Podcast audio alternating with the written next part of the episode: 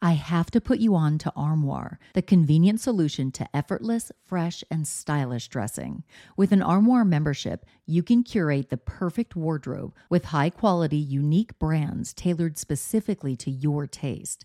Simply take a five minute style quiz, select items from your personalized closet, then your chosen styles arrive at your doorstep in as little as two days. When it's time for a wardrobe refresh, just swap out your current pieces for new to you styles. I go from professional to the carpool pickup line, so I need a diverse wardrobe. With Armoire, I always have something fresh and on trend for any occasion without the clutter. I recently edited my wardrobe to staple pieces only because Armoire allows me to add new pieces monthly and return them just in time for me to do it all over again. And by renting rather than constantly buying new clothes, I'm contributing to sustainability. Armoire is currently helping me through my chic era with all the high fashion and edgy options that I am loving.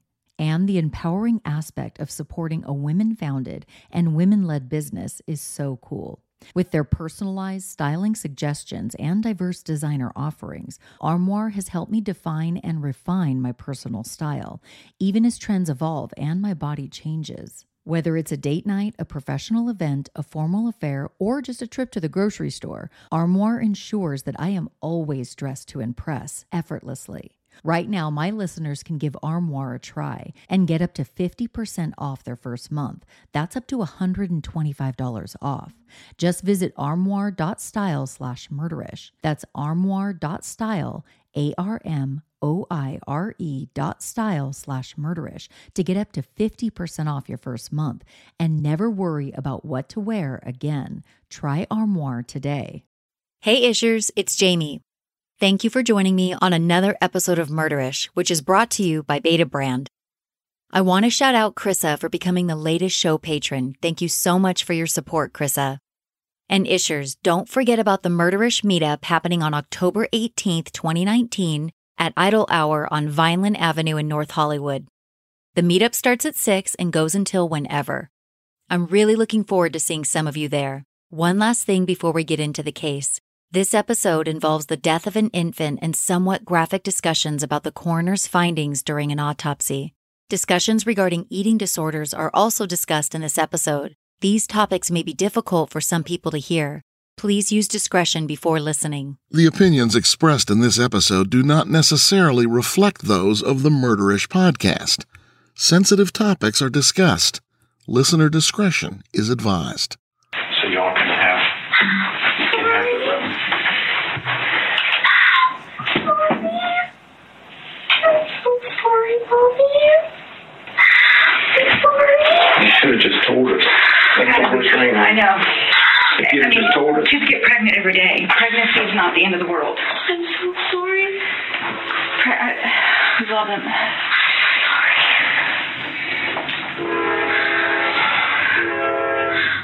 sorry. What did they tell you? I just, I just, I think they want to know if I killed it myself.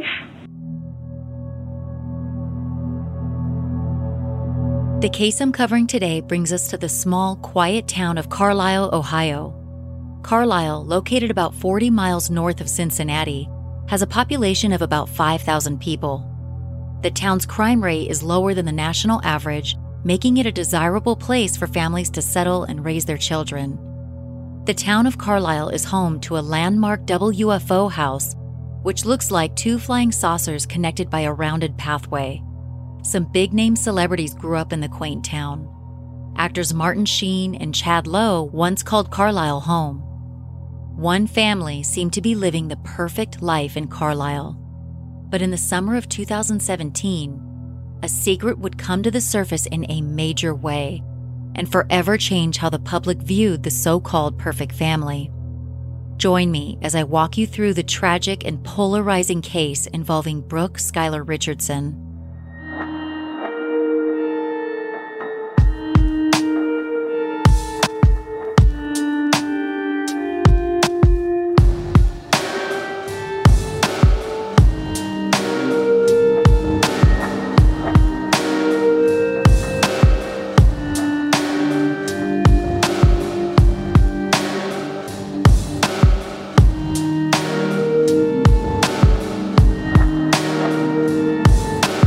2017, the Richardson family were living in a beautiful home in an upscale neighborhood in Carlisle, Ohio. Scott and Kim Richardson had two teenage children Brooke, who was often referred to as Skylar, and her younger brother Jackson. Scott and Kim did well for themselves and were well known and respected in the small community. Scott worked as an accountant while Kim worked in human resources. The family attended a local church regularly. By all accounts, Scott and Kim were overachievers who expected a lot from their children. Kim, according to many people, was especially concerned with outward appearances. Some people have said that she even referred to her family as the perfect family. The Richardson children seem to be falling in line with the perfect image their parents supposedly wanted to portray. During the 2017 school year, Jackson played football on the Carlisle High School team. Older sister, Skylar, was on the high school's cheerleading squad. Both of them were good kids. Skylar wasn't known to drink or party. Instead, she was a member of the National Honor Society, on the student council, and volunteered coaching children with disabilities. After graduation, Skylar planned to attend the University of Cincinnati to pursue a degree in psychology. Skylar, with her light blonde hair, light eyes, and tiny frame, was, on the outside, what many girls likely aspired to be. While Skylar appeared to have it all, she lived in constant mental and physical turmoil. Skylar suffered from an eating disorder that started at a very young age. According to her mother, Kim, Skylar was obsessed with her body image from at least the age of 10. On the cheerleading squad, Skylar was a flyer, someone who was tossed into the air by others on the squad.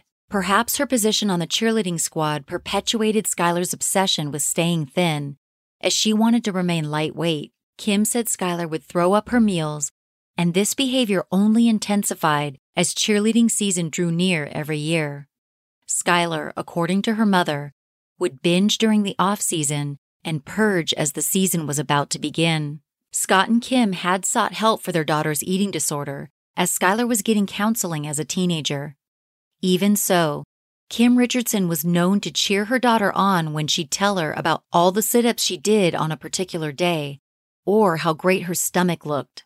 Whether she knew it or not, Kim's praise for her daughter's body related achievements was like adding fuel to a fire.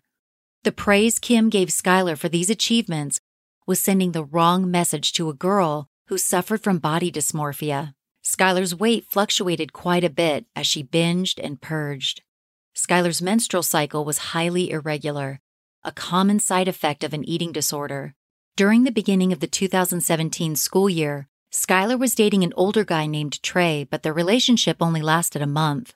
Just before he went off to college, Skylar broke up with Trey. She didn't think the two of them should continue being in a relationship given that their lives were going in two different directions. After dating for only a month, according to Trey, Skylar broke things off with him and blocked him on social media. When Trey reached out to Skylar on social media to ask for some of his belongings, she never responded and blocked him shortly after that. The two of them never communicated after that point. Later in the school year, during winter, Skylar began dating a guy named Brandon Saylor. A few months later, in early May, the two of them went to prom together. Skylar wore a stunning, bright red, form fitting dress. In photos from that night, Skylar is smiling from ear to ear. On the outside, it appeared that Skylar was living a fairy tale life. Just two days after she attended prom with Brandon, Skylar's fairy tale facade would end in the most shocking of ways. In the middle of the night on May 7th, Skylar woke up with an immense pressure in her abdomen and felt as if she needed to use the restroom. Alone in a bathroom just down the hall from her parents' bedroom, Skylar sat down on the toilet.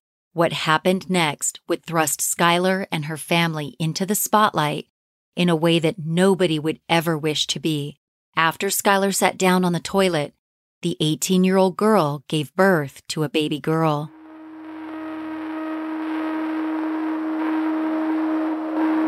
What happened after Skylar gave birth is still up for debate today.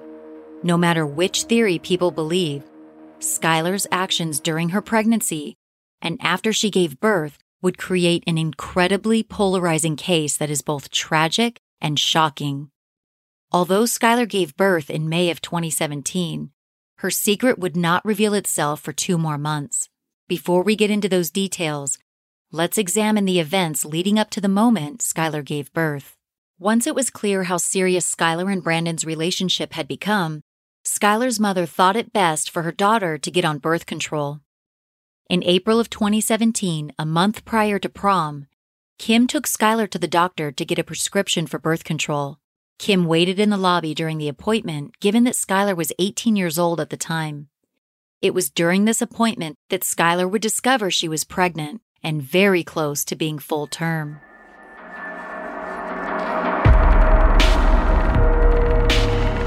If you're like me, you love rocking yoga pants everywhere you go because they are so comfortable.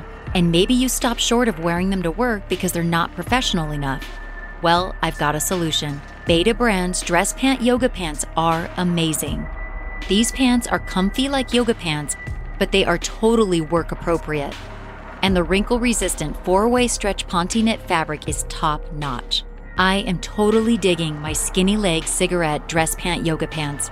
I've worn them to work, on a night out with my husband, and they're really versatile and the fit is so flattering. I get more compliments on these pants than I ever did in the uncomfortable pants I used to wear to work. Betabrand has styles for every body shape. Whether you're into skinny styles, cropped, straight leg, bootleg, Betabrand has got you covered. Many of Betabrand styles have multiple pockets, so you have an option to ditch your purse. And forget about taking these pants to the dry cleaner. They're machine washable, huge bonus. That's why I started wearing Betabrand's dress pant yoga pants. Visit betabrand.com slash murderish, all lowercase, to get 20% off yours. Millions of women agree these are the most comfortable pants you'll ever wear to work. That's B-E-T-A-B-R-A-N-D com slash murderish, all lowercase, to get 20% off your dress pant yoga pants. As a routine procedure, Skylar's OBGYN, Dr. William Andrew, asked Skylar for a urine sample. Shortly after, Dr. Andrew told Skylar that her urine test came back positive for pregnancy. Skylar, according to Dr. Andrew, was visibly upset after hearing this news. Skylar was crying and expressed that she was afraid to tell her parents. Dr. Andrew did an ultrasound on Skylar and told her that he believed she was about 32 weeks pregnant. Dr. Andrew let Skylar hear the baby's heartbeat and later said that it's helpful to do this with a patient who's in denial regarding their pregnancy. During this visit, Skylar told Dr. Andrew that she was entering college soon and could not have a baby. Dr. Andrew assured her that having a baby shouldn't dissuade her from attending college. Before she left, Skylar asked Dr. Andrew not to tell her mom about the pregnancy and told him that her mom was expecting her to walk out of the appointment with a prescription for birth control. It's been reported that Skylar was adamant that she needed to get a prescription for birth control so her mother wouldn't suspect anything.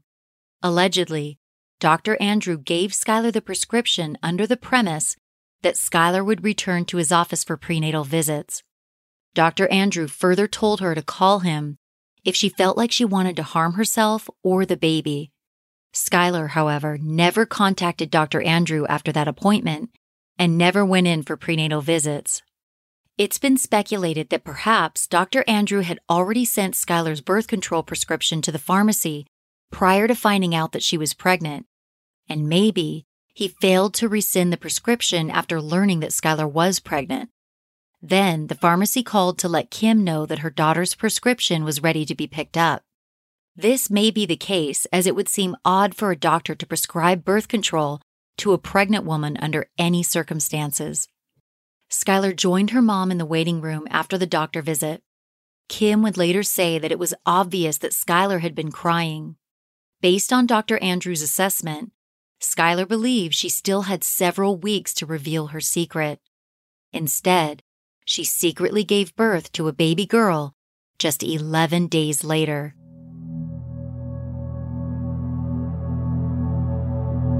During the early morning hours of May 7th, Skylar is alone in an upstairs bathroom inside her family home. Her brother and parents are asleep in their bedrooms.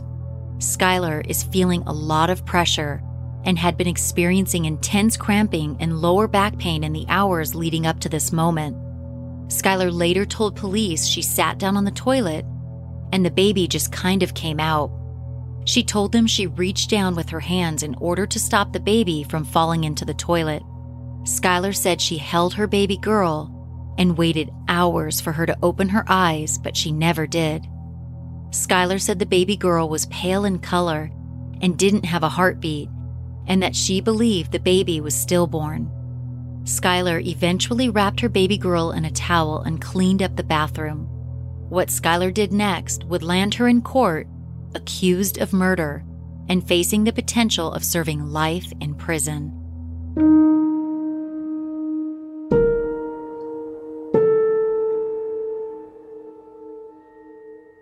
After wrapping her daughter in a towel, Skylar walked into the garage with her baby in her arms. She grabbed a shovel and then walked out into the family's backyard.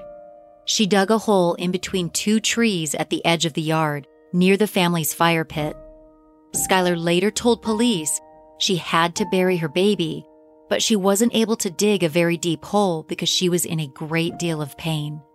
Skylar placed her baby's body inside of the hole and dropped some wilted sweetheart rose petals on top of her lifeless body. The rose petals were from prom night, and they were pink, Skylar's favorite color. Skylar then proceeded to fill the hole with dirt. The burial spot was within eyesight of the window of Skylar's bedroom. Before the burial, Skylar gave her baby girl a name, Annabelle. On July 12, 2017, about two months after she gave birth, Skylar returned to the doctor for a refill on her birth control. This time, she saw a different doctor, but the medical staff remembered Skylar from her appointment with Dr. Andrew.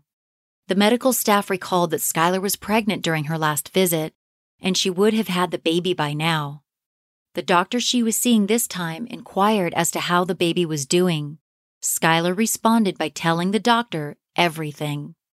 Skylar told the doctor she had given birth and then buried the baby in her backyard. Obviously stunned, once Skylar left the appointment, the doctor contacted authorities and told them of the shocking statements Skylar had made. Five days later, on July 17th, law enforcement discovered baby Annabelle's remains buried in the backyard, right where Skylar said they would be. Two days after receiving a call from Skylar's doctor's office, Police brought her in for questioning at the Carlisle Police Department. Skylar was informed of her rights but elected not to have an attorney present during questioning. On July 14th, during her first interrogation, Skylar was forthcoming about burying her baby in the backyard.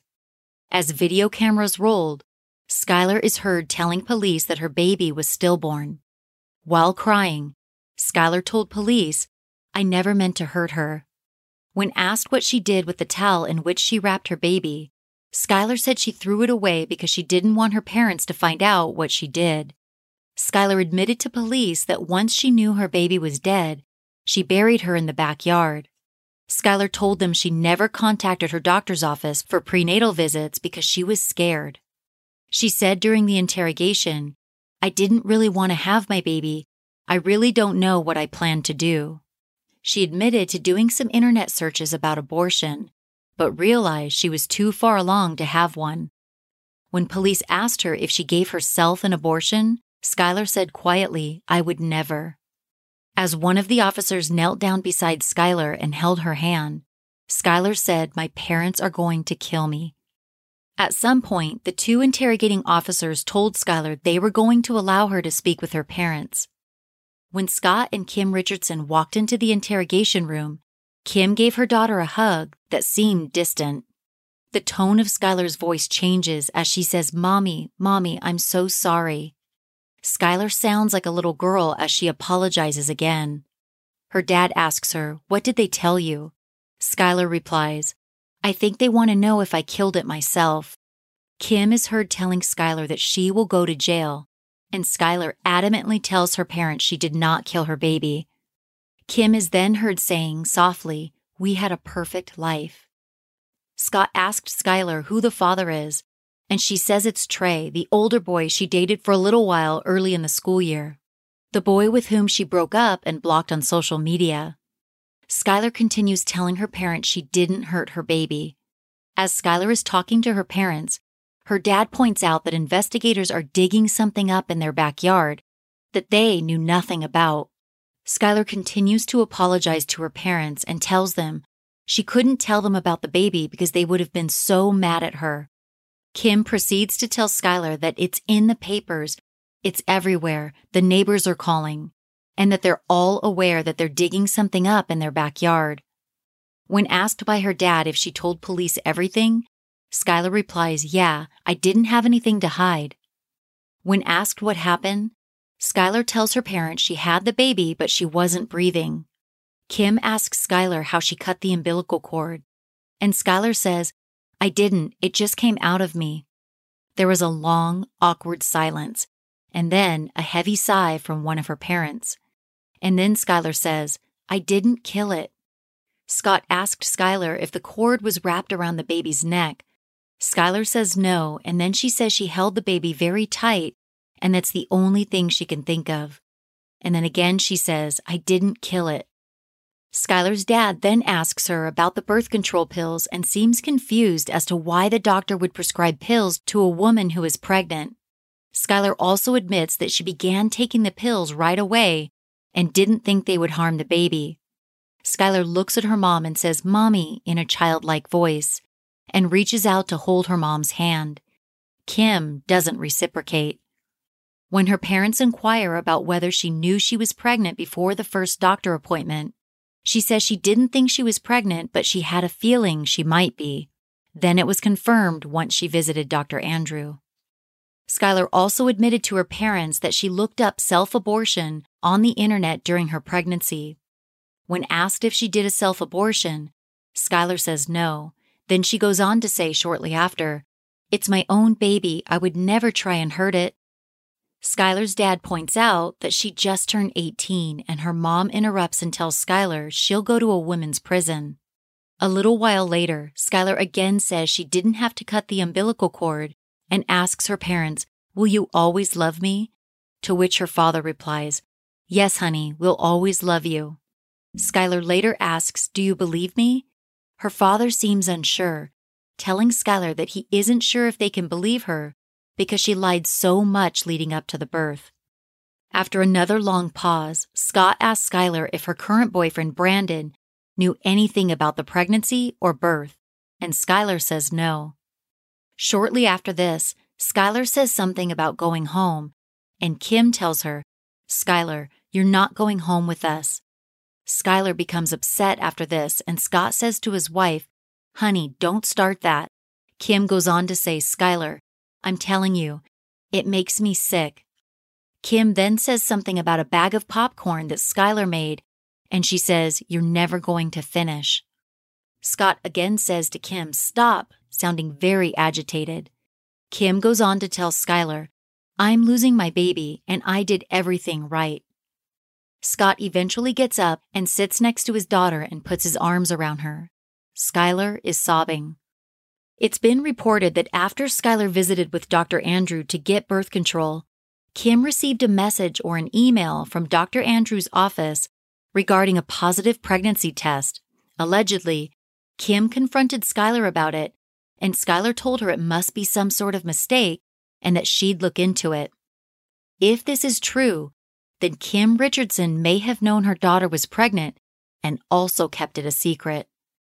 That said, Kim has always maintained that she was not aware of Skylar's pregnancy until police took Skylar in for questioning. After her first interrogation with police, Skylar is allowed to go home. A few days after the interrogation, Dr. Elizabeth Murray, a forensic anthropologist, called investigators and said she believed there was evidence indicating the baby had been born alive and that she had sustained burn injuries. Dr. Murray said that during her examination of the rib bones, she observed the ends of the bones were darker than the rest. This led her to believe the baby had been burned before the burial. After getting this information, investigators called Skylar in a second time to question her about this new information. Six days after her first interrogation on July 20th, officers asked Skylar about the newly discovered burn evidence. During the first hour of questioning, Skylar repeatedly denies burning her baby. After about an hour, however, Skylar's story changed. One of the detectives asked Skylar, Did you put the lighter on like the feet or something? Skylar replies, Yeah. The detective says to her, I don't want to put words in your mouth, but like feet, legs? I mean, you didn't put it on her face. Skylar replies, No. After being interrogated by officers for over an hour, Skylar's father is brought in. After being questioned by him, Skylar says to her father, I tried to cremate the baby. Although Skylar eventually told investigators and her dad that she tried to burn the baby, she denied burning her 17 times and said the baby was born dead 29 times, leading up to her admission that she tried burning her.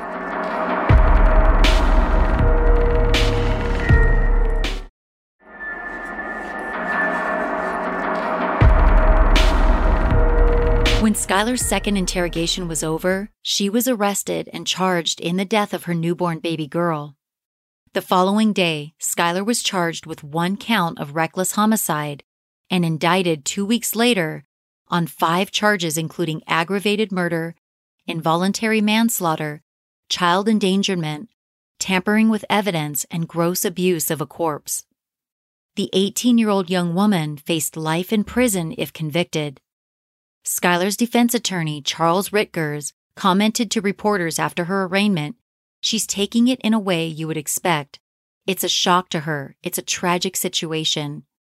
Three days after her arraignment on August 7th, Skylar pleaded not guilty to all charges. She was released on a $50,000 bond and placed on house arrest. Once the details of Skylar's case came out, the public was outraged. The case sparked a major backlash in the quiet town of Carlisle. Skylar was made to wear an ankle bracelet and had a curfew from 9 p.m. to 7 a.m. People would camp outside of the Richardson home, waiting for her to come outside so they could get a picture of Skylar wearing her ankle monitor.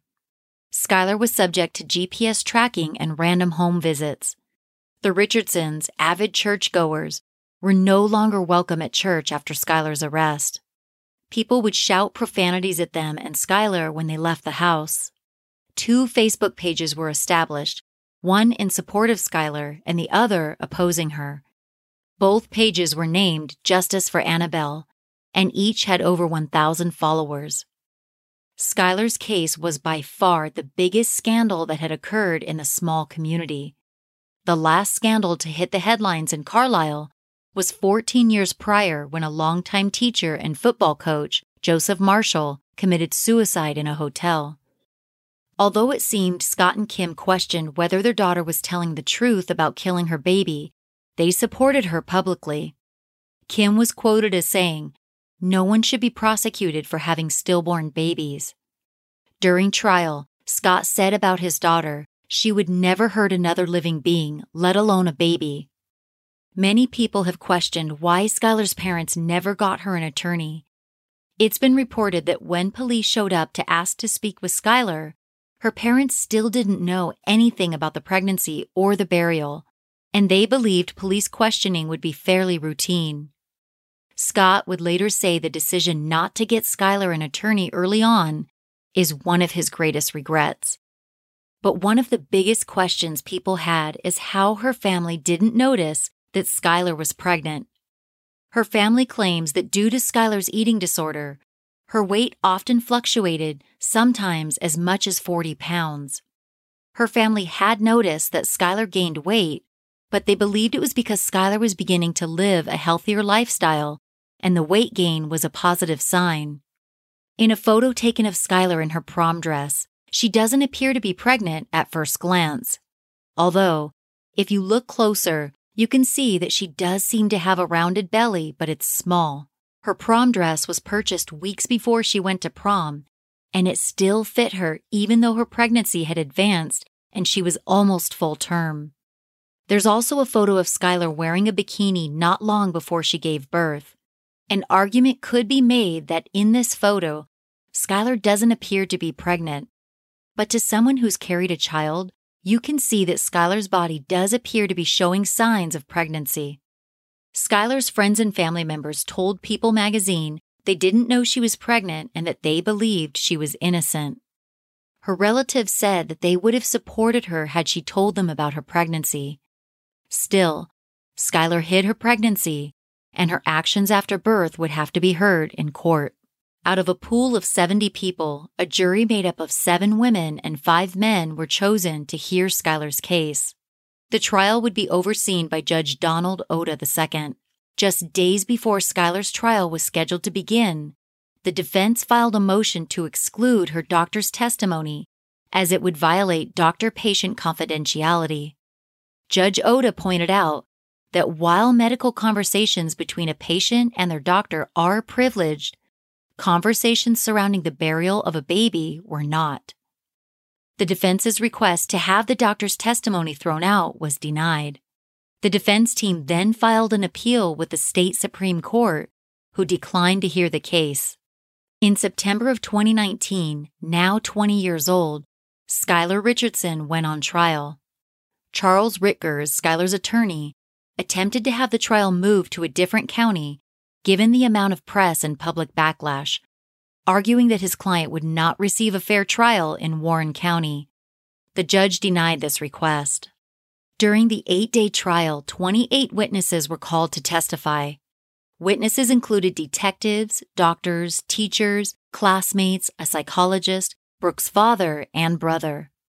During trial, much more would be learned about Skylar's comments and actions right after she delivered her baby. The prosecution would take full advantage of this, and the jury would have to decide whether Skylar's behavior demonstrated motive for Skylar to murder her own baby. In his opening statements, Warren County prosecutor David Fornshell showed the jury a photo that Skylar took of herself just hours after she delivered her baby. The photo is a selfie that Skylar took at the gym. Skylar's wearing gym shorts and a sports bra, and her lower belly is protruding a bit. Skylar is smiling in the picture. While the photo was displayed in court, Fornshell said to the jury, this photo was taken at the gym hours after she had given birth to a full term child without any medical assistance. The prosecution claimed that Skylar was a self absorbed girl, obsessed with her looks and someone who did not want to be strapped down by a baby. Fornshell claimed that she murdered her baby and buried her in the backyard with no intentions of ever telling anyone. The prosecution further claimed that Skylar attempted to burn her baby, which, in addition to the baby being buried for 10 to 12 weeks, made it impossible to determine the cause of death.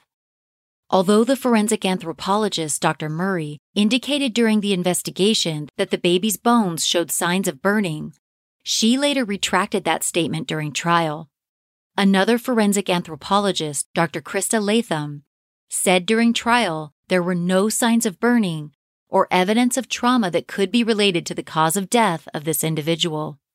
It seemed the claims that Skylar burned her baby were discredited during trial, but the damage was done, so to speak.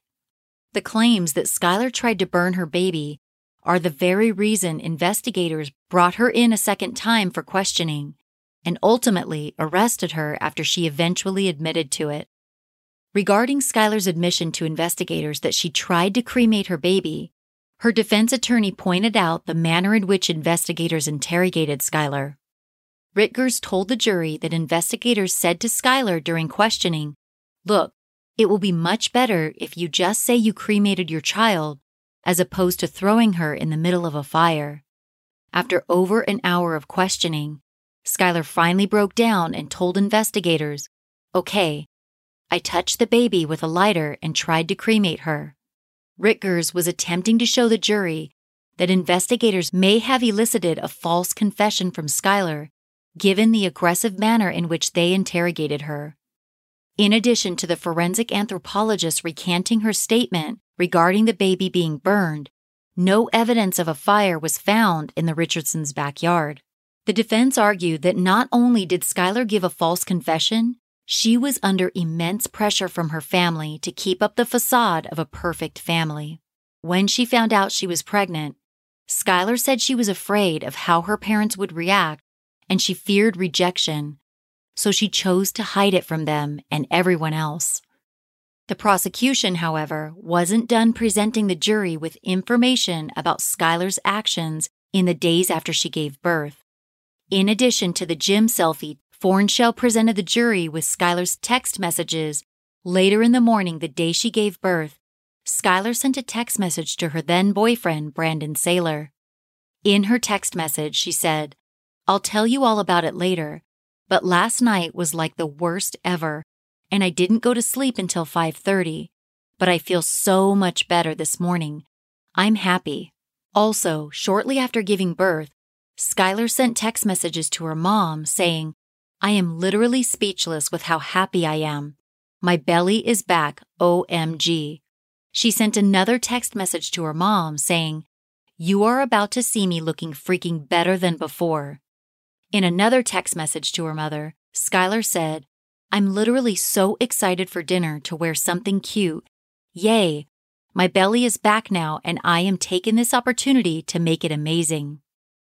Perhaps these text messages were a window into the mind of someone who suffered from an eating disorder and body dysmorphia.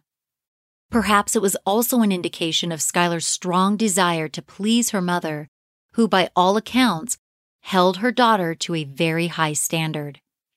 Regardless of what motivated Skylar to say these things, the prosecution used Skylar's own words to demonstrate to the jury that she was a selfish girl who only cared about her looks and seemed to have no empathy for what she had done. The defense countered the prosecution's claims by arguing that Skylar came from an overachieving family with parents who put a lot of pressure on their kids to meet certain standards. Because of this, the defense argued, Skylar was terrified of how her parents would react to the news of her being pregnant, and she saw no other way but to hide it. When the baby was born dead, Skylar believed she gave her a proper burial. She even gave her baby a name and buried her within eyesight of her bedroom window. This, according to the defense, showed empathy and compassion on Skylar's part. Skylar's computer was examined during the investigation, and it was uncovered that she had done an internet search on how to get rid of a baby. Skylar admitted to investigators and her parents that she had searched for information about getting an abortion, but realized she was too far along to have one. She denied trying to give herself an abortion.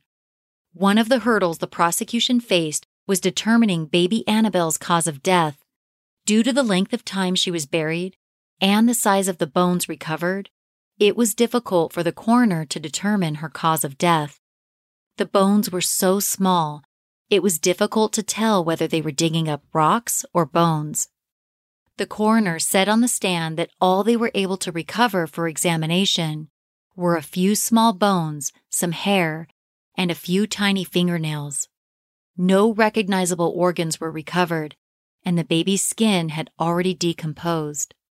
Due to the lack of physical evidence, the coroner couldn't tell whether the baby had been drowned or suffocated, for example. The coroner did say, however, that all of the evidence pointed to homicide.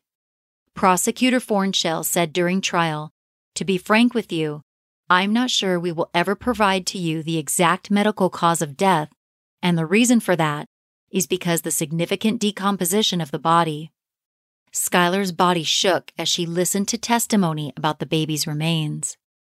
Trey Johnson, baby Annabelle's father, testified that he and Skylar had sex twice during their month long relationship. He said he didn't know anything about the pregnancy. When he was asked if he knew about it, Trey replied not at all.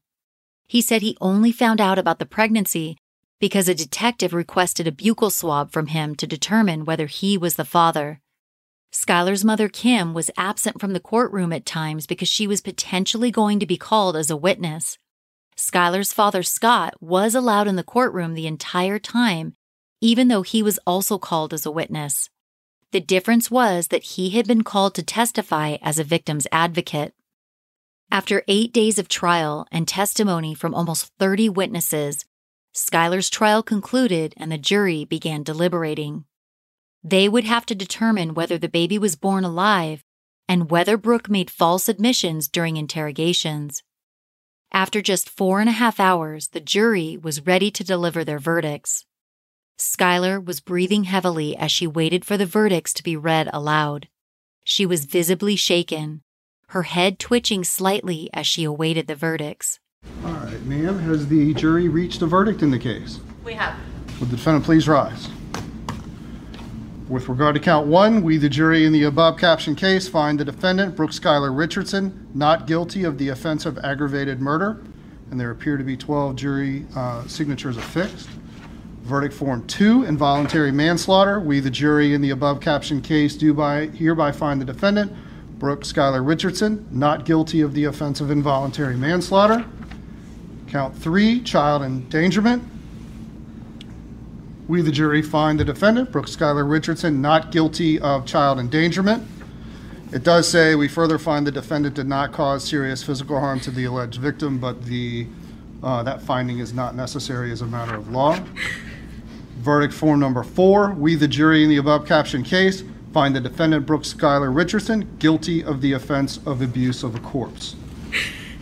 Ladies and gentlemen, are those the verdicts of the jury? Yes, sir. You may be seated. On September 12, 2019, the jury found Brooke Skylar Richardson not guilty on aggravated murder, involuntary manslaughter, and endangering a child. These were the most serious charges, and they hinged on whether the baby was born alive. The jury found Skylar guilty on the felony charge of gross abuse of a corpse. Gross abuse of a corpse is a low level felony in the state of Ohio and carries a maximum sentence of six months. Upon hearing the not guilty verdict for the third charge of endangering a child, Skylar's attorney hugged her as she began to sob.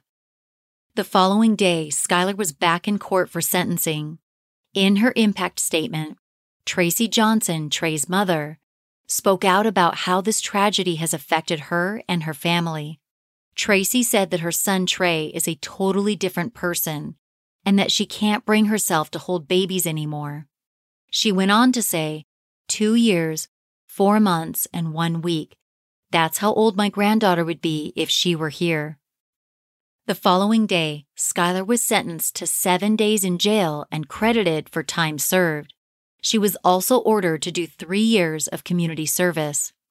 If she violates the conditions of her community service, she could be sentenced to serve a year in prison. When given an opportunity to speak, Skylar apologized repeatedly and said, I am forever sorry. Then she turned to Trey's family, the father of her baby, and said, I'm sorry. Ms. Richardson, you get the last word in all of this. Is there anything that you want to tell me before I impose a sentence? Thank you, Your Honor. I would do anything and above that you ask, and I understand. And I just wanted to say how sorry I was. I can sometimes be selfish, but I would like to think that I've become better in the knowledge that I've upset everyone and hurt so many people with what I've done.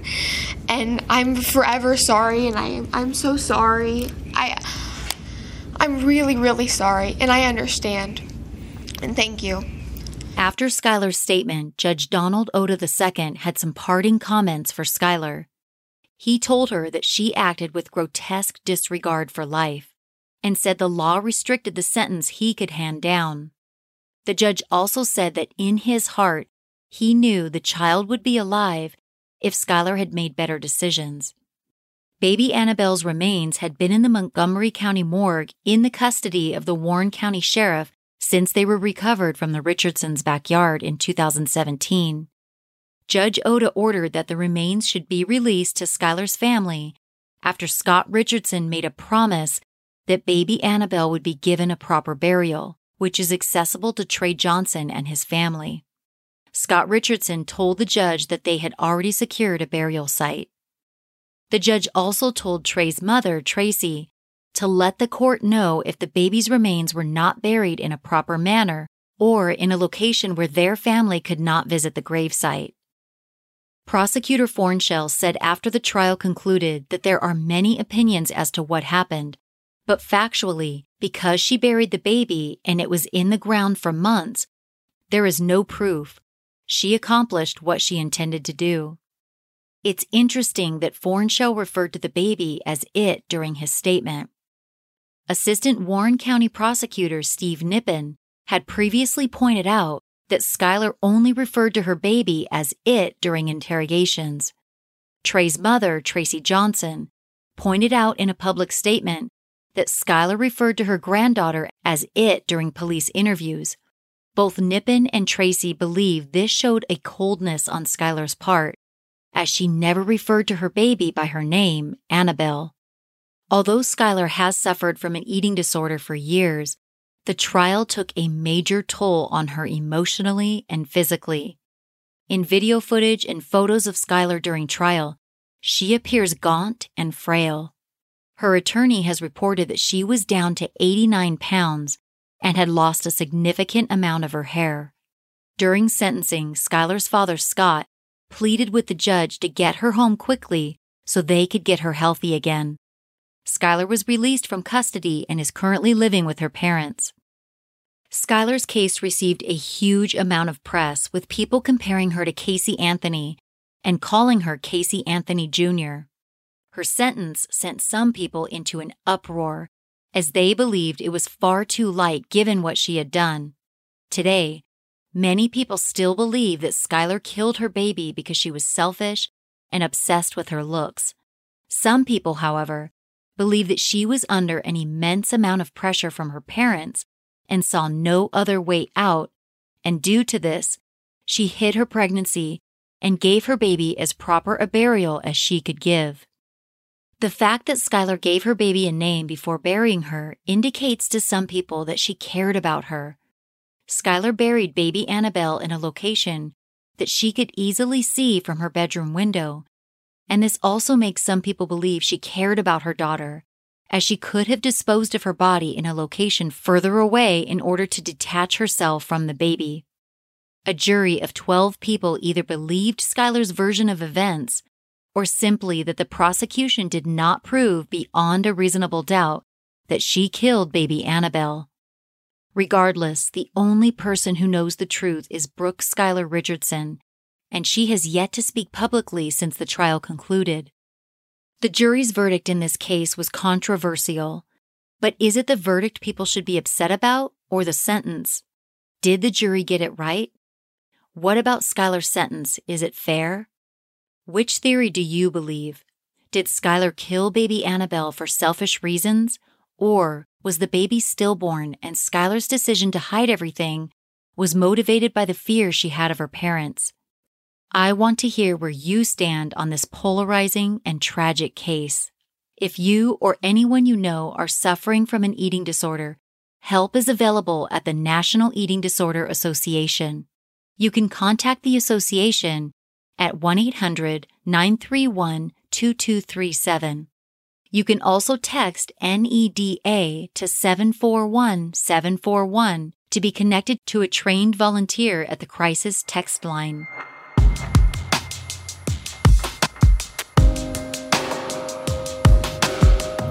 Thanks again for joining me on this episode of Murderish. I'm interested in discussing this case with you. Head over to the Murderish Facebook discussion group where we can talk about this case with other like minded people. You can also find me on Twitter at MurderishPod or on Instagram at MurderishPodcast. If you like the show, there are so many ways you can support it. You can start by hitting the subscribe button wherever you're listening now and tell a friend about Murderish. You can also leave the show a rating and review in iTunes, which makes the show more discoverable. Buying products and services advertised on the show is another great way to help. This episode was made possible by Betabrand. Make sure to use my special URL or promo code when you buy. Interested in extra murderish perks? Go to patreon.com slash murderish, where your monthly support will take you behind the mic and give you access to perks like exclusive bonus content, murderish t shirts, stickers, a shout out on the podcast, and other cool stuff. Want to show the world you're not a murderer, just murder ish? Check out my online merch store at murderishpodcast.threadless.com. I have t shirts, coffee mugs, you name it. If you have any comments or questions, or if you'd like a copy of episode source material, email me at murderishjamie at gmail.com. That's murderish, J A M I, at gmail.com. Murderish is mixed and mastered by John Buchanan of Audio Editing Solutions. Music in this episode was composed by Nico of We Talk of Dreams. This episode was researched by Murderish researcher Tiffany Williams and written by me. Don't forget to mark your calendars for October 18th, 2019, for the Los Angeles meetup. It's all going down at Idle Hour on Vineland Avenue in North Hollywood. The event starts at 6 and goes till whenever. As always, Ishers, thank you for joining me on another episode of Murderish. And remember, listening to this podcast doesn't make you a murderer, it just means you're murder ish.